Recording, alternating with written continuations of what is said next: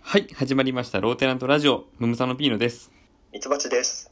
えー今回もミツバチさんにはスカイプでリモート出演してもらっています。えっとですね、うん。落語を聞いてきました。お、楽 えっと、作り話あ、まあ、ある意味ね。ある意味ね。ある意味って落語何だからね。ある意味ね。作り話作り話ではないよね。えっと、もう我々の、あの、愛する五流亭志賀楽師匠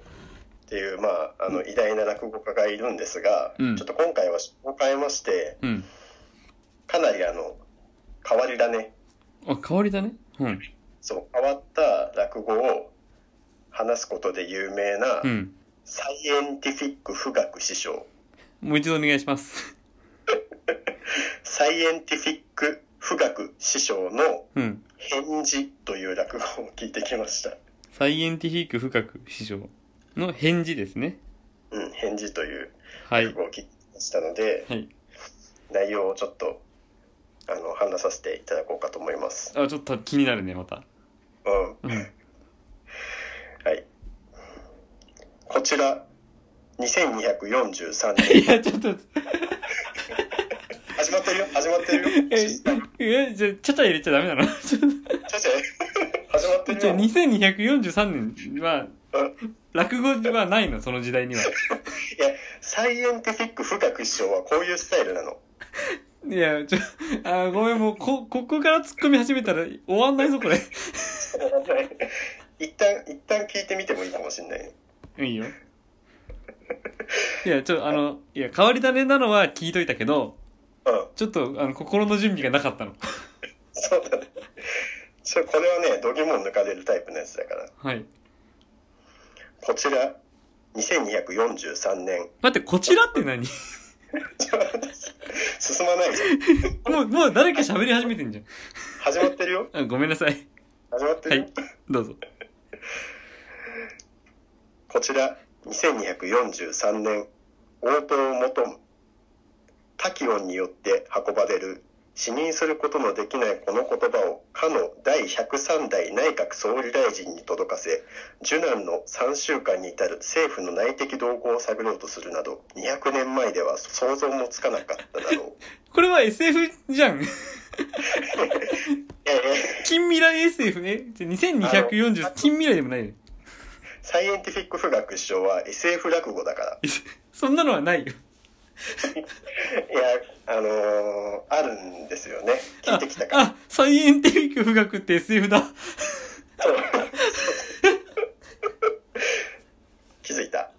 ちょっと待って。はい。えっと、ごめん、整理できてないんだけど、えっと、うん。にん舞台が2243年で、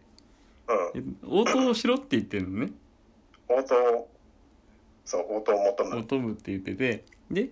そう、タキオンによって運ばれる、死任することのできないこの言葉を、かの第103代内閣総理大臣に届かせ、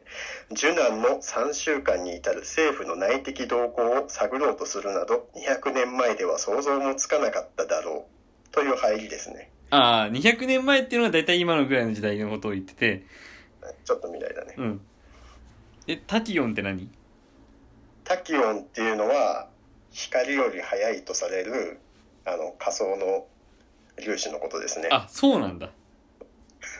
それを分かってないし。一旦聞いてみる。うん、ごめんね。はい。えーで想像もつかなかっただろう。当時は手術台に寝そべった患者がどうしてメスによる切開を数時間後やっと気づくことになるのかすら不明な時代だった。それに比べればこちら2243年などという怪しい差出人からの手紙に気まぐれに返事をしてみることなど大したリスクではないのかもしれない。ある朝、男は朝食をとりつつ同時に腕に装着した有機 EL フィルムデバイスへの奇妙な通知に気がついたうーん、ごめん、入ってこない。ちょっと待 って。ええっと、ここねちょっと場面シーンが変わってるだよ、だよ、だよね。で、ちょうんっと待ってそう舞台背景が、その前段のところがもうついてきてなくて、うんえちょっとえっと 説明して、 2000 2243年の未来の人が、うんタキオンというものを使って、うん言葉を、えー、と第103代内閣総理大臣に届かせようとしていると。 103代内閣総理大臣は、うん何それそだってこの後出てくる。えそれは今ん何年なのえっ、と、えっ、と、200年前に、えっ、と、言葉を送ってるので、 200年前243年だから、まあちょっと近未来だよ。20年後ぐらい2000だあよ。ごめんなさいだから僕ね103代総理大臣がなんで2243年なんだよって思ってたわけああ、なるほど、合わないじゃんかって思ってたわけど103代総理大臣は2000 2043年なのねそう、2043年。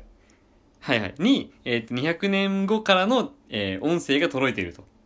そうですね。あごめんそれすら僕今理解できてなかったのうん。まあちょっと音声、音声ではないんだけど、滝音が届いていってるんでしそう、そう、そういう言葉が届くと。ょはいはいはい えっ、と、有機 EL フィルムデバイスへ、えそれ忘れてた そういうデバイスがあるのね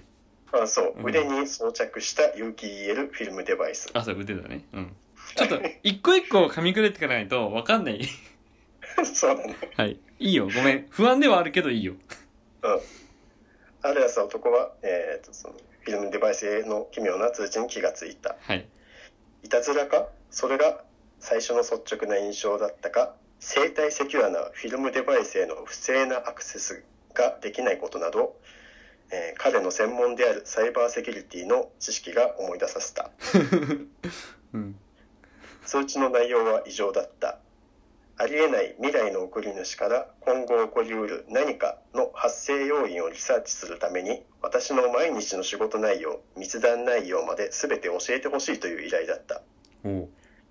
未来に秘密を漏らしたところであなたが生きている間にあなたの政策や動向に影響は及ばないのでご安心くださいなどという保証も添えられていたなるほどねうんつまり、えーっと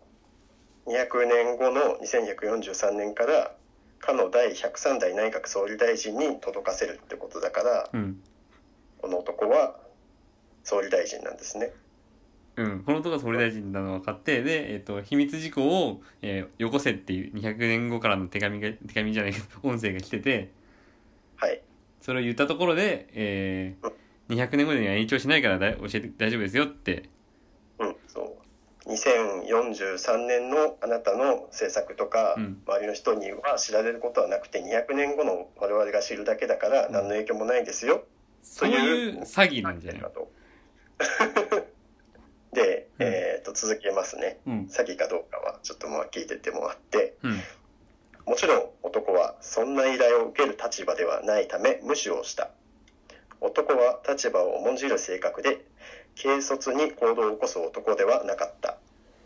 ちょっとさ気になるのはさ、うんあのななんで物語調な のあのいやさこれは、うん落語を聞いて自分がちょっとまとめたものだからああミツバチがまとめたのね そのそうですなんかミツバチが作った物語みたいな感じがすごいするんだけどさあいやそんなことはないそんなことはないだけどそんなことはないだってそのそう言うなればうえっ、とうんえっ、と富岳師匠のしゃべり口調を真似しながら進めていくかもしくは、えっと普段僕らと喋ってる感じでざっくりとこうこうこうなんだけど次こうなったんだけどっていう風に話すかのどっちかじゃんうんそれをこうなりま したみたいな急にねそうどちらでもない感じにねそう物語調なんだよだからこれは、えー、ともう概要をねまとめてこういう形にしてあるということなので、そそれを僕にふあのフランクで話してくれていいのにって思う なぜなら言葉が難しいから まあそうだねうんえっ、いやと続けていいよこのままいきますこはのいままいきこのまま行くんだね分かっはい軽率に行動を起こす男ではありませんでしたたはいはいはい4ヶ月後男がこのことだったかと小さく漏らし3週間の間男は東京で最も睡眠時間の短い男となりメディアと世論は彼をこき下ろしあっという間に彼は立場を追われることになったえええどういうここれがうん最初に出てきた受難の3週間のことだね。はい受難の3週間があったわけねきっと。で、やることがなくなり、地元に帰った後、今更ながら未来からの依頼に応えてみようという気に少しなったが、役を降りた後も、やはり情報を漏らすのは気が引け、最後まで応答はしなかった。うん未来では彼からの返事が来ないことを4ヶ月と3週間以上祈り続けた彼の子孫たちが歓喜していたん未来では彼からの返事が来ないことを4ヶ月と3週間以上祈り続けた彼の子孫たちが歓喜していたああ彼のっていうのはその総理大臣のそうえー子孫が、えーそれを未来では、えー届かなかったから、あ、よかったって思ったわけだね。そうですねなんでこっちが砕いてんのまあ読者の理解あってこそのストーリーですからはいはい。はい ごめんなさい読者っつってるし。読 者って言ってねえリスナーリスナーリスナーとは言われる落語、落語リスナーってな。寄せ客 ね。女性客ね、うんはい、はい、続きますうん彼の子孫たちが歓喜していた当時彼が秘密を漏洩したため受難の3週間と呼ばれる経済危機が発生したと多くのメディアが伝え人々がそれを信じたが200年後の最新の人類思考プロセスアナライジングの分野において作成された文章に対して返事をしなかった彼が秘密を漏洩していない確率は98.6%を超え同時に彼の側近からリアルタイムに絶えず届いていた彼の動向には疑惑の余地すらなかった彼の子孫はこのデータと情報を公に公開し日本の史実データストアのテキストファイルから1行の誤情報を削除することに成功したという話でした終わりえー、えっと、えっと、待って待って。だからお、未来からそうやって要求されたけども、彼は、それには答えなかったわけだよ。そうで答えなかったそのそう文章が来てたんだけど、うん。えー、とその文章は200年後の最新の人類思考プロセスアナライジングの分野において作成された文章で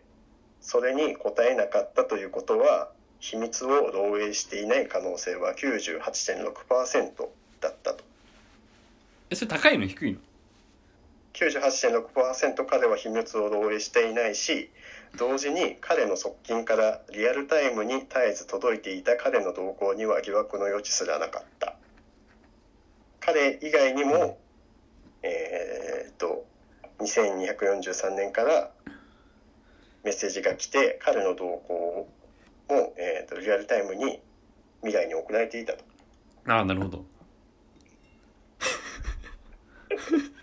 そして彼の子孫はこのデータと情報を公に公開し日本の史実データストアのテキストファイルから1行の誤情報を削除することに成功した彼は嘘つきだっていう嘘つきだえそう嘘つきでとされてたのを、えーうん受難の3週間を引き起こしたやつだというふうに叩かれていってもう、えー、と総理大臣の席を追われてしまったんですがうん200年後にその疑いが晴れためでたしめでたしという喜劇です喜劇っていうか ええまマジでマジで僕混乱してるん だけどこれね、これね、あの、まあ、賛否分かれるんですよ。サイエンティフィック富岳師匠に関 しては。違うあもう違う賛否はもう最初の一行からあったよ本当えどうですかえ理解ができてんのかできてないのかなえうん、理解できてないのかなえっ、とうん。これ多分このラジオ聞いてるリスナーの人はもう理解してんのかうん、分かってまあくれてる、まあいいやえっ、とリスナー。ナーリスナーの人はもし分かんなかったらちょっと巻き戻してもう一回聞き直してくれればいいからそうですねえっと、う なんだよ、ラジオ巻き戻せって。 そんな、そんなラジオパーソナリティいないよね。 巻き戻してもう一回聞いてねって。止めてね。うん。えっ、と、え、まあ、変わり種だとは思うし、そうだよね。そう。え、この落語を、その、いや、ミツバチは、喋ってくれた、あのスピードで喋られたら僕はわけわかんないんだけど。 あ、まあまあ、こ、ここはまあ、富岳師匠、落語家さんのことだから、まあもっと、えー聞き手に伝わりやすいように話してくれてるんだとは思うけど、あでも、富岳師匠はね、うん。あの、わからんやつにはわからんっていつも言 ってる。頑固だな。 そう。めんどくせえな。この感じだよ。いや、あのさ、違う違う。確かに、確かに、その、うんえっと、立川談志みたいな、まあ、さらにもっと古い落語のすごい師匠、大師匠は、そういう人いるよ。その人のえ出している、えーうんえー良さが、えー落語通になればわかるみたいなことって、ああ、そうだね。そう、あだまかさらに、そ長く聞いていくと、長く聞いてるとわかるみたいなことがあるとは思うんだ。う。だから僕うん、は今日ミツバチの紹介でサイエンティフィック富岳師匠にはまあ初対面だから初対面だ。そうあの僕の学が追いついてないのは認めるよ何の言い訳をしてんだこれはね、ちょっと噛めば噛むほど、あの、楽しめる落語家タさんイプだねあまあそういう落語あるもんね確かにそうそうあそう。じゃあやっぱり巻き戻して聞くのがおすすめそうだね。うんいっぱい噛んでください、うん。3回ぐらい聞いた方がいいと思う。うん、そう手元でメモをしながら3回ぐらい聞くといいと思あメモそうメモしながらがいいもうう。うん。僕もう最初2243からもうメモしたからはい。こういう話でした。えこれどうやって作ったのこの落語作ったのそら、そら深く師匠も。 え深く師匠が、うんえっと、なんか夜寝れなかった時に、うんふと手元の iPhone を手に取って、うんえっと、勢いで書き上げたと。あさ落語でさいやもうさうえ富岳師匠ってこれいつもん。うん。いえ落語で未来の話するや、そこもうぶっ飛んでるよね。すごいよね、富岳師匠。いやーお目にかかりたいよえ何 まあ、こういうものもあるということで、まあ、落語の世界は非常に奥深いですよねいや。まあた、うん、奥深いのか幅広いのかわかんないけど なるほどそうだね。マジで聞いたことのない種類の 落語だったと思うそうだよね。自分もびっくりしたよ、初めて聞いた時はなんだっけ SF 落語 SF 落語で、はい、有名なサイエンティフィック富岳師匠の「返事」という作品でした。あそう返事 だねあそう返事をしなかったことがうん、あなるほどそういう話だからねそうそえー、まあえー、よく作れましたう。はい。ありがとうございます。ありがとうございますジュゲムのコーナーお待ってました。はいえー、と、まあ、僕の息子ジュゲムの成長を追っていくコーナーですはい。はい、大人気企画ですね。大人気企画あのね、うんまあ泣くわけようん。泣くのが仕事ですからね。そうですごく泣いて、うんうえー、ん。とこれね、まあ、ジュゲムの話というよりもね、うんうん。僕の話なんだけど、えーあ、とはいはい。ジュゲムを泣き止ませたいわけまあもう本当にうんうん。延々泣いてるから疲れない疲れたら寝るだろうと思ってても疲れないからこの人あ、体力あるじゃん。そう疲れないのよずーっと泣いてるからでもう声枯れちゃってもうあの金切り声で泣いてんのね えー、そんなにうんかわいそうだからさあんまり泣かせたくないんだけどうんそうだねんうんうんでえっとよく言うのは縦抱っこ、うんうん縦向きで、えっと肩に担ぐように抱っこすると、うんうん。まあ、はい泣き止むんだけどはいはい。あそうでなんだ。そうでよく背中スイッチって言葉もあってうんうえっん。とつまり寝かせると背中のスイッチが押されて泣いちゃうわけああ、なるほどね。うん、だからそ背中がついてるとダメなんだ。うそうそうそうでえっ、と縦抱っこをしてると、えーそのままブジュって吐いちゃうこともあるからさうん。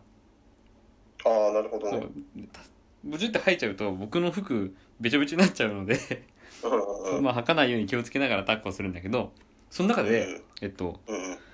横にしてうんえつまり僕が両腕で横向きに抱えてる状態うんうんで僕の肌と、えー顔をくっつけておくと、うんうんえーしばらく揺らした時にうんうんそのまま寝入るのよああなるほどなんかね本当に、えーここ3日4日ぐらい連続でうんうんそれで寝入ってくれるはいはい僕も見つけたね僕がもう泣き止ませる方法を身につけたっていうああなるほどねそういやその一般的に言われてるやり方じゃなくてそのピーノさんとジュゲムにあったというかうん、まあ、これで寝る子そういうやり方をいるのかいるんだろうけどすごくなんうかんうんはいぴったり収まって寝てくれるんだけどはいはいでもさえっと下ろしちゃうといつまたん起きちゃうかわかんないからもうしばらくその状態で固まってなきゃいけなくてうんうんうん腕が痛いのああなるほど それもそれでねはいそれだけです欠点はあると、うんいいなんかそれも発見だよねそうそう発見うん妻が「うんなんでそれで寝るの?」って すごく不思議があって「何したの?」みたいなその奥さんがやっても寝るのそれピーノさんがやるから僕だけだねえー、すごいなんかあるんだろううねんうーん面白いねそういうのそうはいえーはいメールが来ていますはいはい、えー一風変わったいたずらお何でしょうかえーちょっとこれ変わり種のメールで、うんうんうん、まあえー、とラジオネームこれはケインさんあ、ケインさん、いつもありがとうございいつもまありすが。とうございますえっ、とスーパーとかお店でうんうん。えーお客さんが店員さんの通り道の邪魔になった時にうんうん。店員さんが「いらっしゃいませ」って声かけて気づかせてうんうんうおん。客さんをどかせるじゃないですか、ああ、なるほど。えー通路の邪魔になっているお客さんに対して店員でも何でもない自分が「いらっしゃいませ」って声をかけるっていういたずらえ、おお客さんなのにいらっしゃいませって言うってこと そう。一風変わってるね、それは。 え、それでも、ああの、声かけられたお客さんが、その、声かけた人のことを見て、あれ、店員さんじゃないってなるじゃん。うん。いや、でもそんなちゃんと見ないもん。ああ、なるほあ、ど、ね。これからバックヤード。ドに行くのかなとかわかんないじゃん、それは。うんうんうんうん。まあ確かに。そんなガン見しないよね。そう。いらっしゃいませって言われたから。あおーってちょっと、そこにあ人がいたってことに気づいて受けるじゃん。あー、そうだね。あの店員さんのさ、いらっしゃいませって言うじゃん。うんうん、うん。あれ、あれなんか僕すごい嫌なんだよね。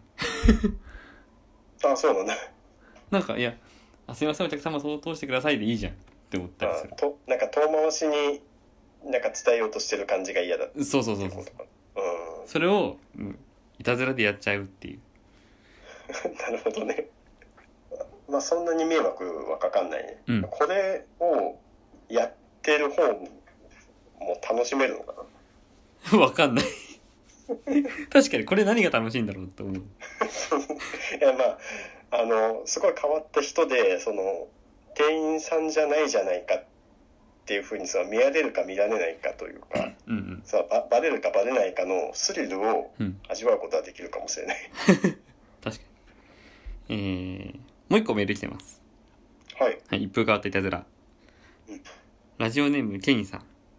はい。はい、えー、電車が通った時に、うんうん。その電車の中に自分の知り合いがいるかのようなテンションで手を振る。ああ。電誰も反応しないんじゃな電い車の乗客の 中、電車の乗客が、えーこっちを見て、おって思ってくれたら勝ちです。勝ち負けがある んだ。なるほどね。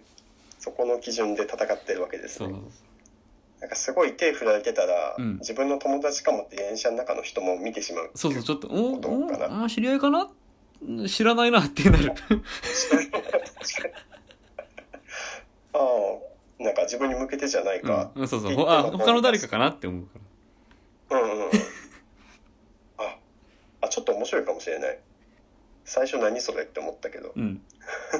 面白いようん、うん。ちょょっと離れた、あの、電車の線路からちょっと離れたところから、こう、飛び跳ねて手振ってんのが一番面白いよね。 あれ、知り合いかなっていうふうに見てもらえたら勝ちだけどうん、えっ、と、乗客が全員スマホ見てたら負けだね。それ一番恥ずかしいね そうそうそうそう。見られるより恥ずかしいかもしれないそうそうそう。それ負けですねはい。えー、よかったら皆さん、こんないたずらもやってみてください。やってみてくださいって言っちゃうんだ一風変わったいたずらってさ、いや、こういうのを、まあたまにしかこのコーナーやってないけど、うんえ、スタンスはやっていいいたずらじゃないのまあそうだねだってあの人の迷惑に迷惑かけるのはダメってそうそうそいううルールだった ね迷惑にもかけないっていうことだったから、今日読んだ二つもそうでしょああまあ確かにそう。迷惑をかけない、だからこれをやってみていいいたずらだと思うから、うんうんそう。こういでうのも、あのいややってって多分迷惑はかかんないんだけど、うん。ぜひやってみてくださいっておすすめするようなものでもない 確かに。あ、なるほどね。そうそもそもそれを楽しめる人かどうかがかなり重要な気がす確かるに。じゃあこんないたずらどうですかぐらいで終わっとく方がいいのか。あなたも何気が向いたら試してみてはいかがでしょうかああ、なるほどね。 そうあの、うんそうか、僕、このコーナー、あんまやんないから、時々しかやってないから、分かってなか った。はい。じゃあ、こういう、まあ、一風変わったいたずら、人に迷惑をかけないレベルのいたずらはいを思いついたら送ってください。お待ちしてまはいす、。受付メールアドレスは、ローテナントラジオアットマーク Gmail.com。綴りは、lowtenantratio アットマーク Gmail.com です。募集中のメールテーマは「令和のなんでだろうこれって何なの一風変わったいたずら感染予防対策今しかできないボケ」ですあと、ミツバチクイズです。あそうかいやー、メモしろって先週も言ったじゃんか。あの、あ先々週も言われてたよねえあちょーっとそうだ入れ墨掘る入れ墨 そこまでしそこまでしなくてもね覚えれるよ 本当に大丈夫言ったな言大っ丈た夫なうんよしそこまでしなくてもうん。覚えれる大よ人しだからじゃあ、じゃあ来週言えなかったら入れ墨ね。はいいい ですよはい。詳しい内容は番組ホームページ、ローテナントのラジオ局を見てみてください。簡単な投稿フォームが用意してあります。はいあと、ミツバチの活動については、木の図鑑 .info をご覧ください。お願いしますはい。えっと、このラジオね、いつ聞けばいいのっていう声がちょっとあってさ。ああなるほだかどなるらほどはい毎週日曜日、日曜日のね、朝5時に公開してるのね。はいはい、うん、だからもう日曜日の朝5時に聞いてください。早起きしてねそう、が一番、一番ベストな時間帯。ああなるほど一番新鮮な状態で聞けるから。あー確かにうん。特に今回の放送なんか、うんもう朝5時に聞いて、もう一回多分聞き直すじゃん。あーそそのうだね なん、なんちゃら落語、もうよくわかんないけど。なんか、よくわかんないけどなんか SF SF 落、語 SF 落語のところとか多分聞き直すから、うんそういうのをちゃんと聞き直してみたところで、まだ朝6時だから、うん、うん確かにそこから二度寝してもいいので、うんそこ確かから二度寝したら、もう、あれは夢だったのかなってなるから。に なるほどねいやちゃんと心に刻んどいてほしいけどいや確かにあの出勤前とかに聞いちゃうともう聞き直せないもんね、SF 落語ねそうそう、SF 落語を、えっ、と、そう、出勤前に聞いて、うんもう気になってしょうがないもん、一日。もやもやするよそうそう。一日あれ何だったんだろうってなっちゃうから。あーその点やっぱ朝だねそう。うん 日朝日朝5時。うんお願いします。はいお願いしますじゃあ、今週のローテナントラジオはここまでです。はい。お相手はムーブさんのピーノと、ミツバチでしたシェイク。シェイク